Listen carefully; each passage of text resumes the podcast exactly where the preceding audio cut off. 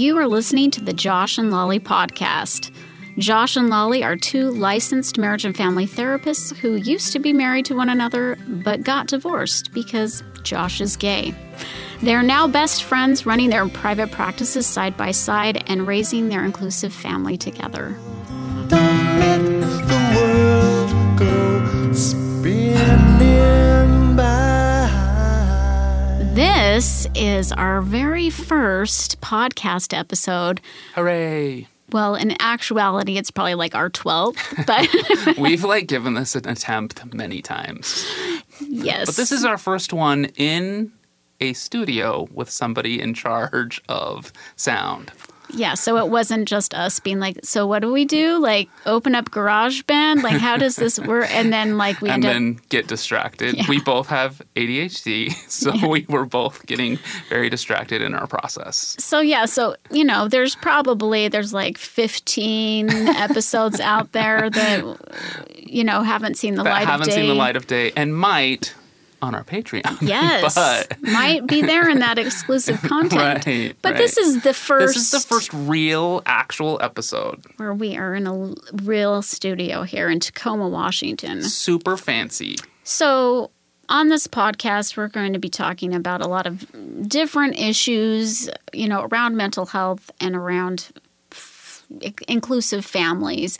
But the first one, I think we kind of need to set the stage by explaining our situation a bit. Who are we and what the hell are we doing? Right. And doing a podcast. What is happening? Yeah. Who do we think we are anyway?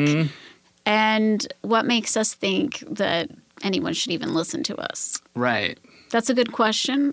Other than that, we are charming and very interesting.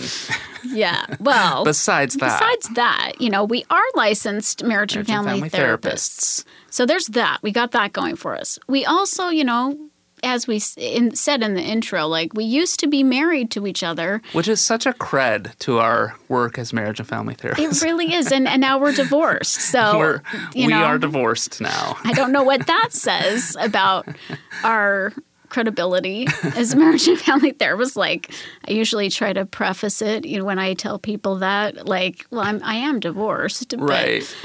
But, my ex-husband's gay, so, and they're like, oh. I know, people are always like, okay, that makes sense. But, if you have been following our story since 2012, which is when Josh published on his blog his coming out and kind of announcing to the world that he was gay and happily married to a woman, which, now looking back, that's a stretch. We're so cute and naive. We were adorable. We were raised very religious. Yes. We were trying super hard to do a thing that we had learned was right. Yeah. So he came out on his blog. It got a lot of attention we were not expecting because this is his public... his, humor blog. Yeah. I had, 400 or 500 followers and then... a week later, we were talking to Nightline. Yeah. It was, massively viral. And so we were not expecting that, but we did get some attention there, and then we started actually meeting more members of the LGBTQ community because before then it was we didn't really even know anyone, which we probably did know people. They were just also closeted, certainly right? Did. Yeah, we and we had some we were raised Mormon and we were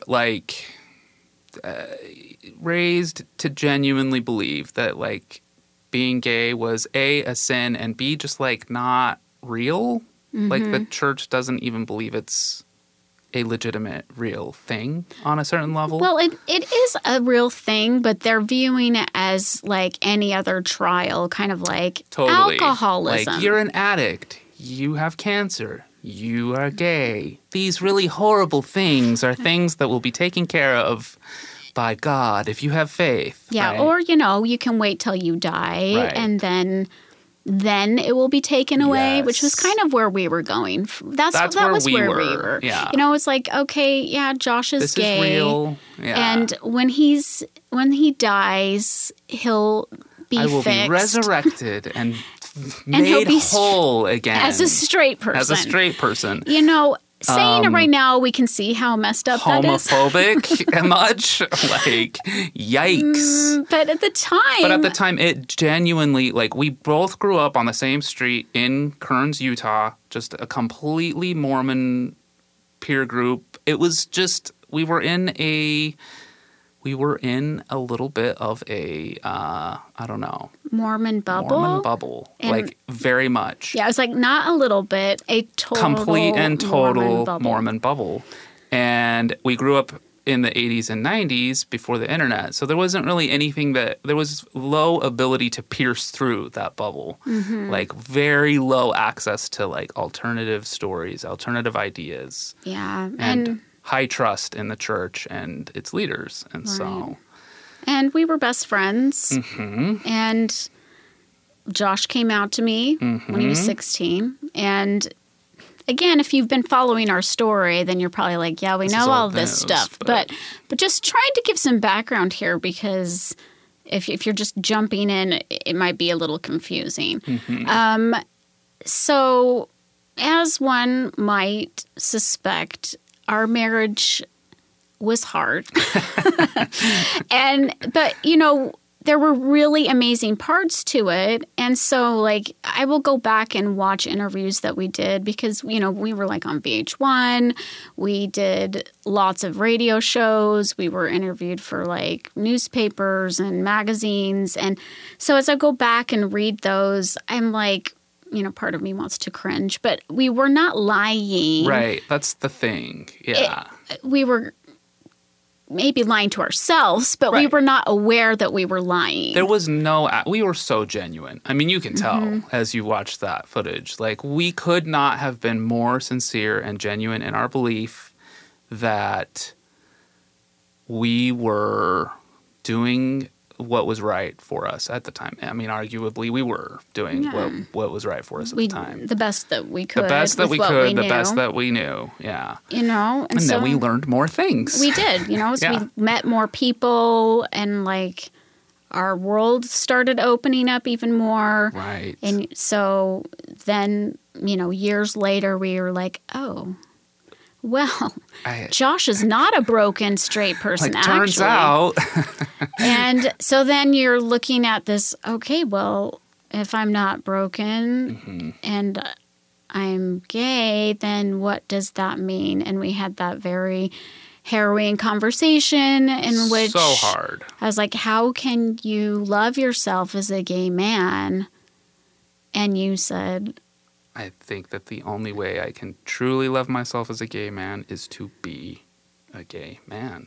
Mm-hmm. Which sounds so simplistic, but from our worldview and where we were as we went into things, this was a revolutionary concept for us at the time. Yeah. And, like, both groundbreaking and heartbreaking. Yeah. Because there were many beautiful things in our relationship that we had come to cherish. Our children right. being one of the main ones. Yes, 4 daughters that we have. And so when you said that, you know, I'm going to have to be a gay man. I'm going to have to be myself. Right. Which is like, okay, well, what does that mean for us? Right. And, you know, some people were like, well, why didn't you just open your relationship and just stay married since totally. You had so many wonderful things going for you? And, like, why break up your family? And honestly, I think that comes down to what we wanted for our lives individually. And, like, I wanted to find a romantic partnership. Absolutely. And I didn't want this person to feel like he was secondary, so, like, that there was right. this hierarchy and, like, my gay ex-husband or, like, my gay husband, because right. at the time in that case it would be a husband. Yeah, it would be like, so I have this gay husband and he's the one in charge of it. Like, he's at the top. He's top rung. You heterosexual you like partner are going to be underneath him. And I was like, I don't want it's like that. reverse cuckold. Like, yeah. It's so weird. So for me, that didn't make sense. Yeah. So it was like, I guess we're going to have to get a divorce. And well, that was. And I want to say, like, part of what led us to that, too, was like, as is probably very understandable and imaginable, you, Lolly, were suffering great. Like, mm-hmm. I was suffering in my way as, like, yeah. I had never experienced love on any, like, love in the way that I was made. Mm-hmm. We had a lot of love, but for me, that was, like, platonic. I'm, like, right. Yes. Legit gay, right? And so, not bi. Like, mm-hmm. I can tell you definitively, like, right. You know, bisexuality is real. We are not in a space of erasure, but in my case, that was just not part of who mm-hmm. I am. And I know people are like, well, how do you have 4 children then? And it's like, okay, well, imagine this. We were very young. Right. We were virgins. Literally virgins. I had never held a man's hand. Yeah. So, you know, what did I know about this? He knew nothing. Turns out men's sexuality is very tactile and things can happen. Right. If the right stimulus is occurring. Right? Yeah. So we're just literally, we just didn't know. You don't know what you don't know. You don't know what you don't know. But yeah, so we're in this space. And I remember for me in that conversation, in that very harrowing conversation, the minute I knew it was time was actually when Lolly said, I feel like a nub of a person. I feel like our relationship has degraded me and worn me down. Just this relationship in which she's pouring her heart out to this person that she loves, and the person she loves, me, is literally unable to meet her in that space of mutual affection, which now I understand very mm-hmm. perfectly yeah. in a visceral way. But at the time, like, there, you know, so I was like, when you said, I feel like our relationship has made me a nub of a person, I remember just my mind immediately projected, you know, 30, 40, 50 years into the future. And I was just like, I'm not going to sit here while this person I adore is worn to nothing, right? Like, yeah. we gotta do something different. Mm-hmm. We gotta move into a different space. Right. So then we started bawling for like 2 hours straight. It was very painful. Yeah, that was very, very hard. Oh, so hard. And, you know, because we had been so public before about our relationship, we were like, okay, well, we need to be public about our divorce and kind of own up to the fact that, accountable. Yeah, this didn't work, and right. we need to let people know it didn't work for us. Because that was kind of the premise of our blog post that we initially did that went viral. It ended up having kind of this, like, I mean, we were so nobody. I mean, everybody's somebody, but we were, in terms of like social media, we were so, like, didn't have any voice or clout whatsoever that, you know, we were writing in that self-contained way, but it ended up being kind of a treatise that was proposing an interesting thought exercise, which was like, what if 2 people who were of different orientations wanted to be together? Are you going to say that they can't? You know, so it was like mm-hmm. this interesting thing. And we're like, we're saying this is working. Don't challenge us. Like, you need to believe us. And so then, like, 5 years later, we're like, BT dubs didn't work. Like, it was important to kind of come in back on the record and be like, hey, everyone, we know that we said this. We're realizing now that we have more information and more exposure to the world, and we're not so insular in our, like, community. We were wrong.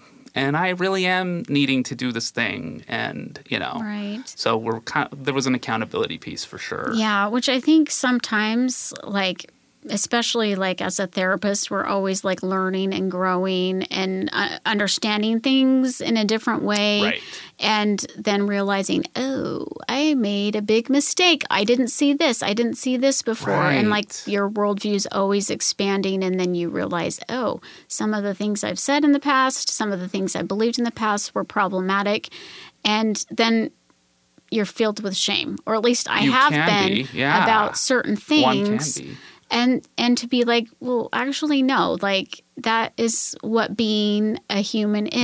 Yeah. And that's what being accountable and learning and growing is. Like, what if we're allowed to, like, be wrong. Right. And, like, say it. Like, what if we're, like, allowed to make a statement and then learn more and realize that there was error in the previous statement, you know? Yeah. It's something that's a lot less there's a lower capacity for that in online spaces especially. Mm-hmm. I think just because of the nature of onlineness where it's like every moment is the moment itself. And so people are so people can take things from the past and kind of try and, you know, I don't even like the phrase, but, like, I'm thinking cancel culture or whatever. Like, mm-hmm. people are wanting to, like, this thing from 7 years ago invalidates everything. And it's kind of like, or people are dynamic and grow over time, right. which means they are actually healthy. Yeah. And learning and progressing. And if they take accountability for that, that's mm-hmm. the big differentiator. Yes. Is the accountability and the acts of restoration. And, right. And that's what makes the difference. Yeah, because I think people looked at us and they were, like, really angry about that we had shared our story and that there was a lot of harm done by our initial story of saying— Which is true. Yeah, that Josh was married, happily married as a gay man. And that was true, but we didn't know that it was harmful. Well— You can't choose virality. Virality chooses you. Right. The thing that was harmful is that we had this message that was our truth at the time, and then the world, then it exploded into the world. Mm-hmm. And people who did not have our best interest in mind used what we were saying to their advantage, mm-hmm. specifically the Christian population and, you know, the Mormon population and the general Christian population really relished in this story where, like, a gay person was like, you can be married to a straight, you know, to a woman, and you can be living a straight life. And they used that story to harm LGBT youth quite a lot. We immediately became very aware of that, right? Mm-hmm. Like, we had our thing go viral in 2012, and it became real apparent real quick that our story was being used as a battering ram to harm LGBT kids. So then we spent literally, even before our divorce, we spent like 5 years doing every talk we gave, every time we had the chance to speak, we were like, stop using our story to pressure kids. Yeah. Like, you have to stop. But that never got as much clout. Right. Right? And, I mean, so, I even remember saying, like, people like, well, what if your daughter came to you and wanted to marry a gay man? And I'd be like, I'd tell her not to do it. Totally. Like, we were kind of like, even while we were in our marriage, we were like, maybe don't do this. Right. Like, but, like, you know, this is not something that we are saying is a good thing for everybody. And so we were always very clear. Even in the post, we said that. Absolutely. We were very, like, affirming of LGBT identity, of, like— of this is not the way, and you need to, like, respect people's choices. Yeah. We were kind of saying, like, also respect our choice. Right. Which I guess is also true. It is but true. That was not the message that was being received or transmitted. Yeah. It was like people were like, hey, daughter of mine that came out to me, you know, and is in college, here's this thing where you really can abide by our religious precepts. And by the way, don't come home if you decide anything else. Yeah. Kind of like bullshit. Yeah. And so it was problematic. And so that's, you know, we had to come out and say, you know, we are getting divorced. This did not work. And even in the divorce post, like, as I go back and I read it, I'm like, because that was what, like 5 years ago we did the divorce. So it's funny because it's 2012 that we did the original post, and now it's 10 years later. Yes.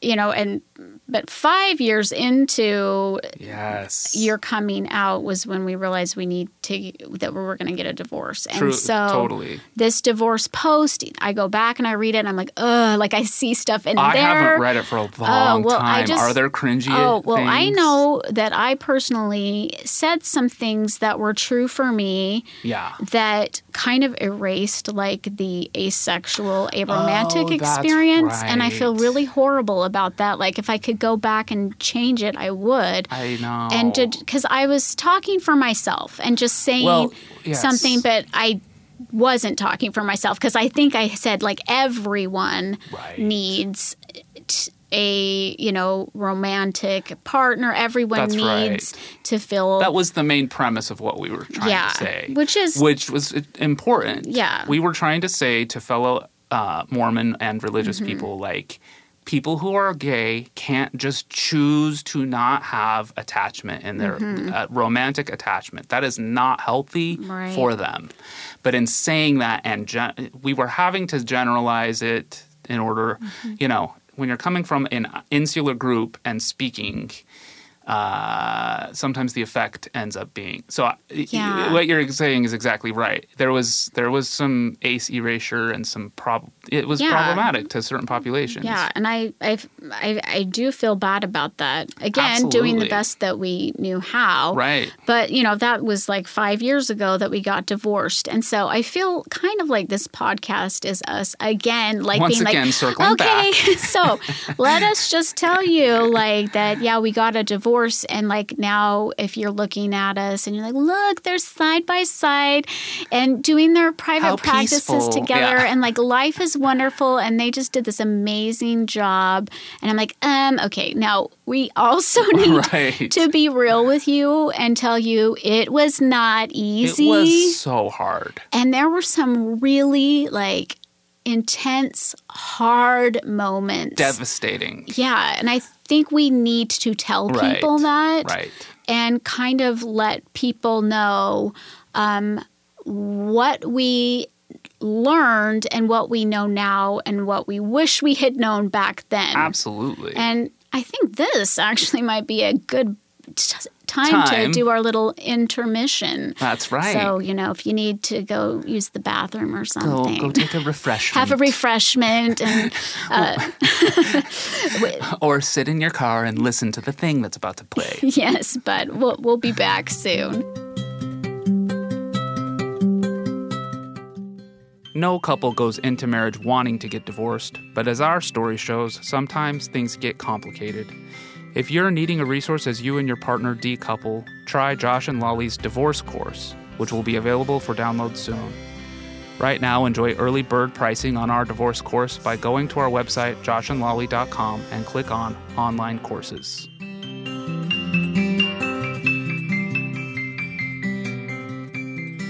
Welcome back to the Josh and Lolly podcast, where Lolly and I are here kind of talking about our story. Where are we at? Well, what we are doing is kind of looking back 5 years after we decided to get divorced and figuring out like what we wished we had known and like, you know, what we know now. And it's interesting because as a therapist, you know, people that have heard our story will reach out and like if they're in a similar situation, which happens more often than people think. Yeah. I'm like, this is kind of a big problem that there's so many people that don't even know what their sexual orientation really is. Right. And they just think like, I must be straight because that's the default. And they go into things and thinking, well, this is my best friend and I like love this person. And like they're nice to look at. Yeah. Like, they're aesthetically pleasing. I find them very attractive. Right. Like, you'll hear that a lot. Mm-hmm. Like you're asking about sexual attraction, and people are like, well, I'm attracted to, you know, whatever.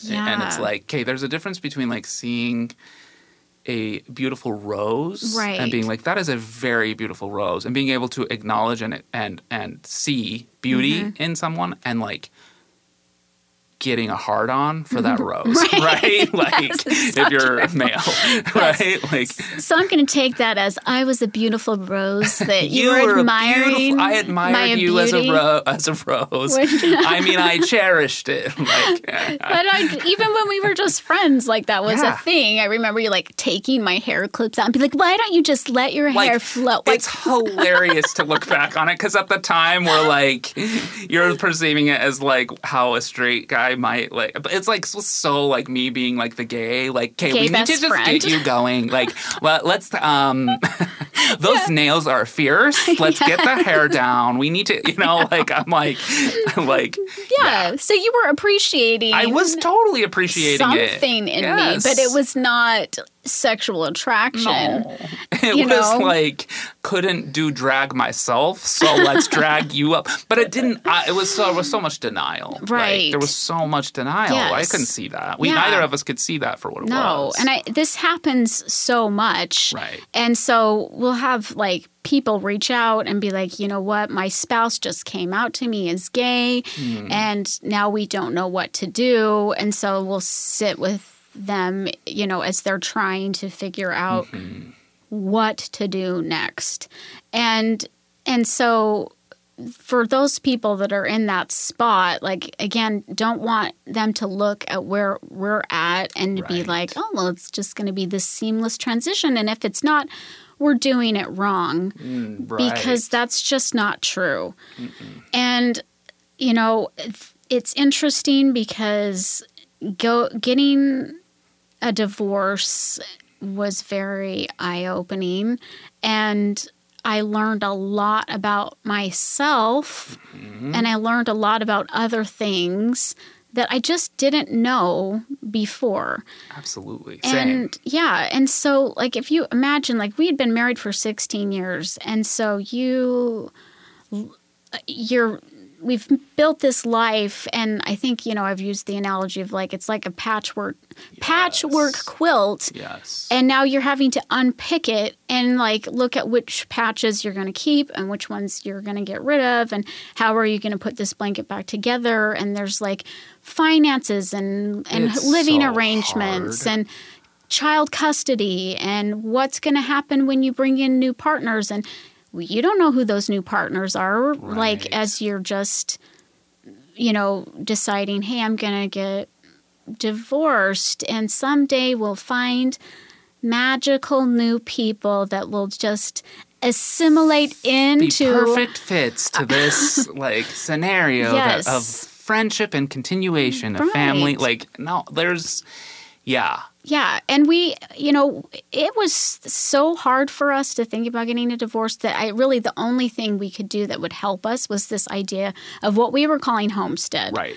Which this is what enabled our brains to even get into the space where we could consider, because we loved each other so much. Like it was, our family was so valuable to us, and so this got us into the ballpark of being able to do what we needed to do. But anyway, sorry to interrupt. No, no problem. So is this idea of homestead, which I think we did put in the divorce post about how we were still going to be a family, and we were just going to add people to it, and that we wanted to live like on like this big plot of land and live together and still be a family. And, you know, people will come up to me and be like, hey, whatever happened to homestead? Like, did you guys do that? And so, again, this is us coming forward and being like, well, you know, no, but that doesn't mean that that's not still kind of a goal for us. Yeah, it's more about like the timing. Yeah, and also like finances, like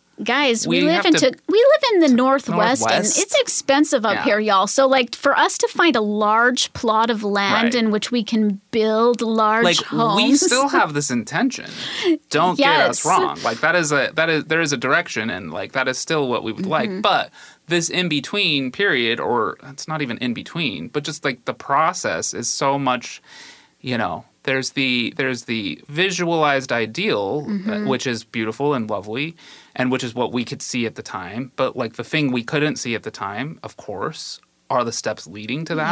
Yeah. And there's a lot of complexity that we can talk about in those steps. Yeah. And I wanted to say what you were saying about like learning from the divorce. I'm just like throwing out there right now, like one of the major things that I learned in our divorce is the true nature of mental load being carried by you know, like yes. I was not carrying the mental load. I was like, we were both therapists. I'm in there like with, and again, you don't know what you don't know till you don't mm-hmm. know it, until you know it. But like, yeah, so like the division of labor in marriage, in our marriage, was not okay. I was, and yet was very typical. Oh, yeah. It was very typical of like heteronormative mm-hmm. standards. And so, yeah, I learned so clearly what that division of labor like really actually should have been the whole time. And so future stuff we'll be talking, because I feel like there's a lot of important things there. But we learned so much through this divorce process. Oh yeah, like, and I'm still learning things about myself, like what a huge over-functioner like I am. Amoeba codependency. Yes. And, but... Right? I'm talking about myself, not you. Right. You're codependency. It takes like, two to be codependent. You're like, it's a symbiotic relationship, friend. Like, but to be like, like, how do you go from like, because Josh, you were like my best friend. Yes. I told you everything. I like processed everything with you, and top priority, top echelon. Sure. We were each other's like top of the pantheon, 100%, and had been deeply loyal to one another. Like we had honored that position in each other's lives very beautifully, actually. Yes. Which made shifting out of that was really hard. Effing hard. Yeah. Are we swearing on this podcast? Well, I think you probably I already can't did. Not. Okay, good. All right. So unless we're going to have Doug beat that out. I mean, I guess we could. No. Okay. So you just be you. I'm just going to be myself. This is us showing being a good example of being authentic. Fucking authenticity. So, like, just thinking about like things that come up for couples and, you know, as they're going through a divorce. Yeah. And it is challenging. And one of the first things that I try to have them think about is I'm like, I want, because most of the time people tend to go to what's best for the kids. Right. And that's definitely where I were. So that. It was like because I think part of you feels guilty because you're like, oh, now my kids are going to have like a 1 on the ACE score for sure. Like, that's part of why we were bawling that first night is like you're looking at your kids and you're like, okay, we're about to literally traumatize you. Yes. In an, it is reparable. It's not irreparable, but in a permanent way. Like, for sure. There's a permanent scar. And that is heartbreaking because you're like, I do not want to be the reason that my kids have this hard thing. And like, you know, and I know that this is the case because our oldest Anna has like, I remember the day that you told us that you were getting a divorce and it was like the worst day of my life. Yeah.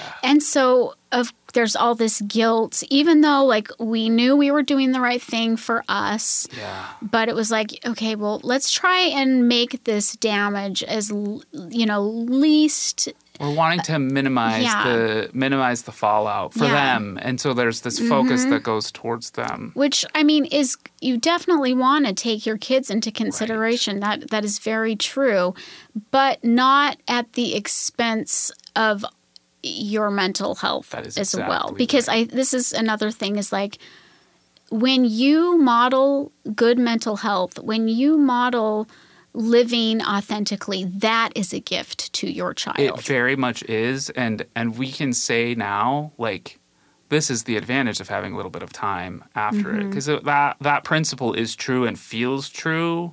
You know, we could have said that 5 years ago, like, but it's more kind of like theoretical. Yes. But like at this point, I have seen that be true. In fact, our kids have articulated. I don't think I've told you this, but just the tea. Here's the tea. No, like the other day, Tessa, I brought her home from soccer practice, and she came into the office, and she gave me a hug, and she was like. She was like, I am so glad that you and Mom got divorced. and that both of you, Tessa is, she just turned 12. Mm-hmm. She's like, our third. She's our third child. And so she was like 7, really young. And I think it hit Tessa the hardest, actually. It was the hardest for mm-hmm. her in terms of developmental stage. And so, yeah, she said, I am so glad you and Mom got divorced and that you are both being able to experience authentic love Aww. With your husbands. And she was like totally sincere and just like mm-hmm. I think she had been watching old stuff on YouTube, and she was like, I'm so glad you made that choice. That was what was right for our family. Yeah.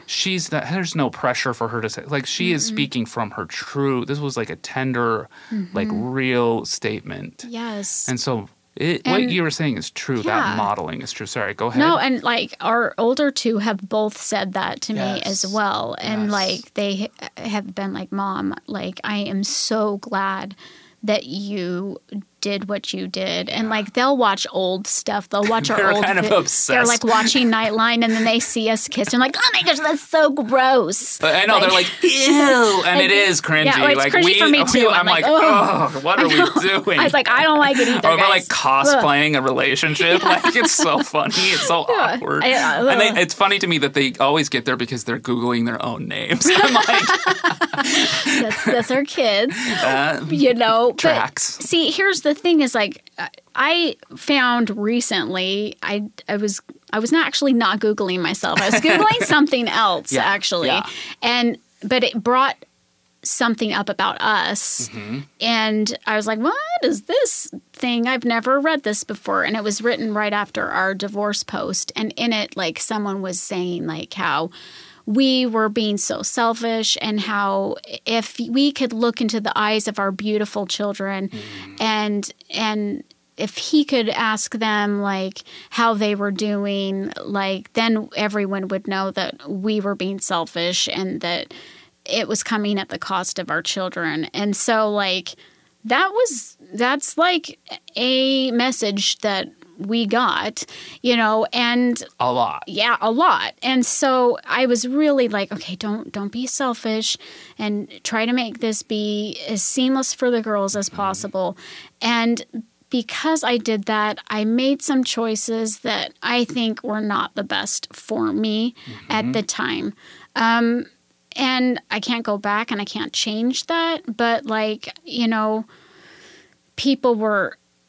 everybody had an opinion about what we should do and what it should look like. And I kind of was overwhelmed by everyone's opinion and just wanted to make sure that the girls were being taken care of. And so one thing that I tell people is, like, yeah, think of your kids, but also, like, this is your life. Yes. And so I want you to think about, what are you going to want in 10 20 years in order to feel fulfilled as a human being, because these kids are going to grow up and they're going to leave and you will still be living your life. And so you need to take into consideration what you want as a person, like what gives you energy, what gives you life, what do you want? And so this is when people are, like, trying to decide, like, if they want to stay married and open up their relationship, which is a valid choice. Completely different for things are valid for different people. It's just saying, like, for me, I knew that I wanted a partner,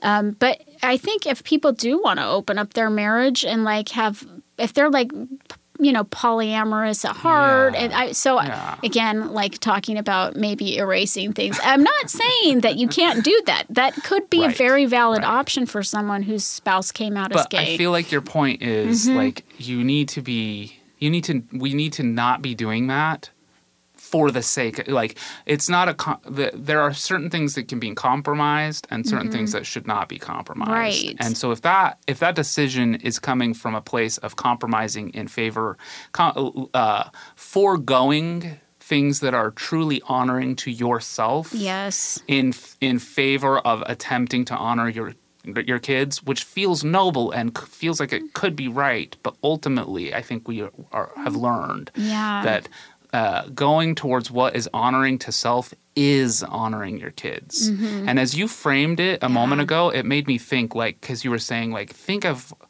instead of thinking of your kids, think of yourself 10 years from now. And I was like, Or even think of your kids. Yes. And what you would want. Yes. If they were in your current situation, mm-hmm. what would you want your kid to do? Right. That is a pretty good indicator of what you should do. If you are thinking of your kid in a situation and you're imagining them in that situation and you have like a hope of what they would do or how they would act mm-hmm. or how they would rally for themselves or honor themselves, yes. which is funny because I feel like in that instance, mm-hmm. talking about when we first got divorced, that's who you were getting a lot of feedback from, mm-hmm. is people in your family who were seeing you and were like wanting to advocate for mm-hmm. what was best for you. We were Lolly and I were still living in the same space, and they were mm-hmm. kind of understandably being like, you need some space away from Josh in order to process this, right? Mm-hmm. And we were like, but the kids and da-da-da-da-da. And like, so that is interesting that's where that was coming from. They were doing that, mm-hmm. right? And so, yeah. I think like Glennon Doyle in her book Untamed, like she said it so well because it was like a similar thing where she, you know, fell in love with the woman and then she said she was like with her daughter and thinking, I'm staying in this marriage because she's married to a man for her kids. And then she stopped and was like, but would I want this marriage for my kid? Oh, wow. Yeah. I haven't read that yet. It's a really good book. I know. Plug in for that. But it's on my list. Mm-hmm. Yeah. You know, and she was like, no, that's when it hit. Like, I would not want this marriage for my kid. And so sometimes it's like you have to be, this is going to make me cry because sometimes like this is the only thing that gives me the strength to do what's right for me. Yes. And that is thinking like, what do I want for my girls? I love it. And I want them to grow up to be like strong, independent girls that are not overfunctioning for their kids, for their husbands, for their wives, or whatever their family ends up looking like. Right. I want them to not be like, oh, well, I want to be like my perfect mom. And then they're not seeing that I really wasn't perfect. They were seeing like this facade or me trying to be perfect. Right. And that's their goal now.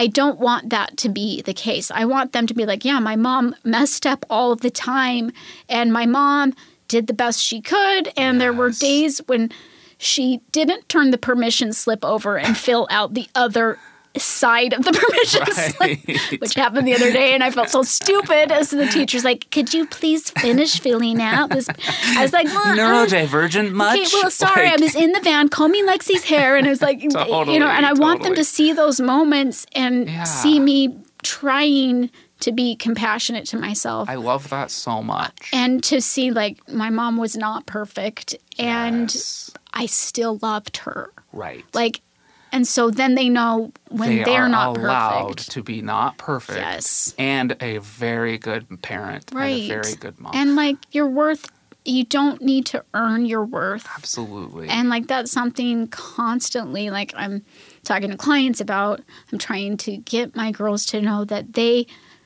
are worthy and they don't have to earn love. Independent of action. Yeah. Which in a capitalistic society like ours is such a hard message to. It's like we all are training ourselves and just like having to – we can feel the truth, but we're having to get ourselves through affirmation and experiences to this truth. Yeah. And I was wanting to say I feel like one of the most powerful moments of what you were talking about to me, of you making a decision that's right for you, that ended up being very honoring to them as well, is when you left the Mormon church, when you independently on your own decided. Despite the negative ramifications in your world that would come from that, when you were like, this is what's right for me. Like, I can't think of an action that was more brave and more kind of like bold that you could have taken, that they were able to see you stand in your space of authenticity, your space of self-knowledge in the face of high pushback and just see you honor you and what your needs are and were. Like, it's such a beautiful example of that to me. Thank you. It's very powerful. And that is still something that I'm working on, because I'm sure. I just realized, I have never come out, officially in any public way. I'm so sorry. I'm let me just out you. No, that's okay. I mean, yeah.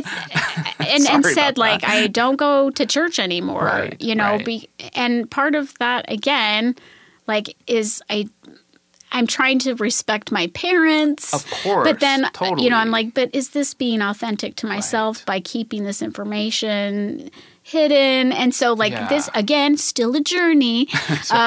But, I told my family, and and that was very, very, very challenging and heartbreaking, and so that. But I appreciate you saying that.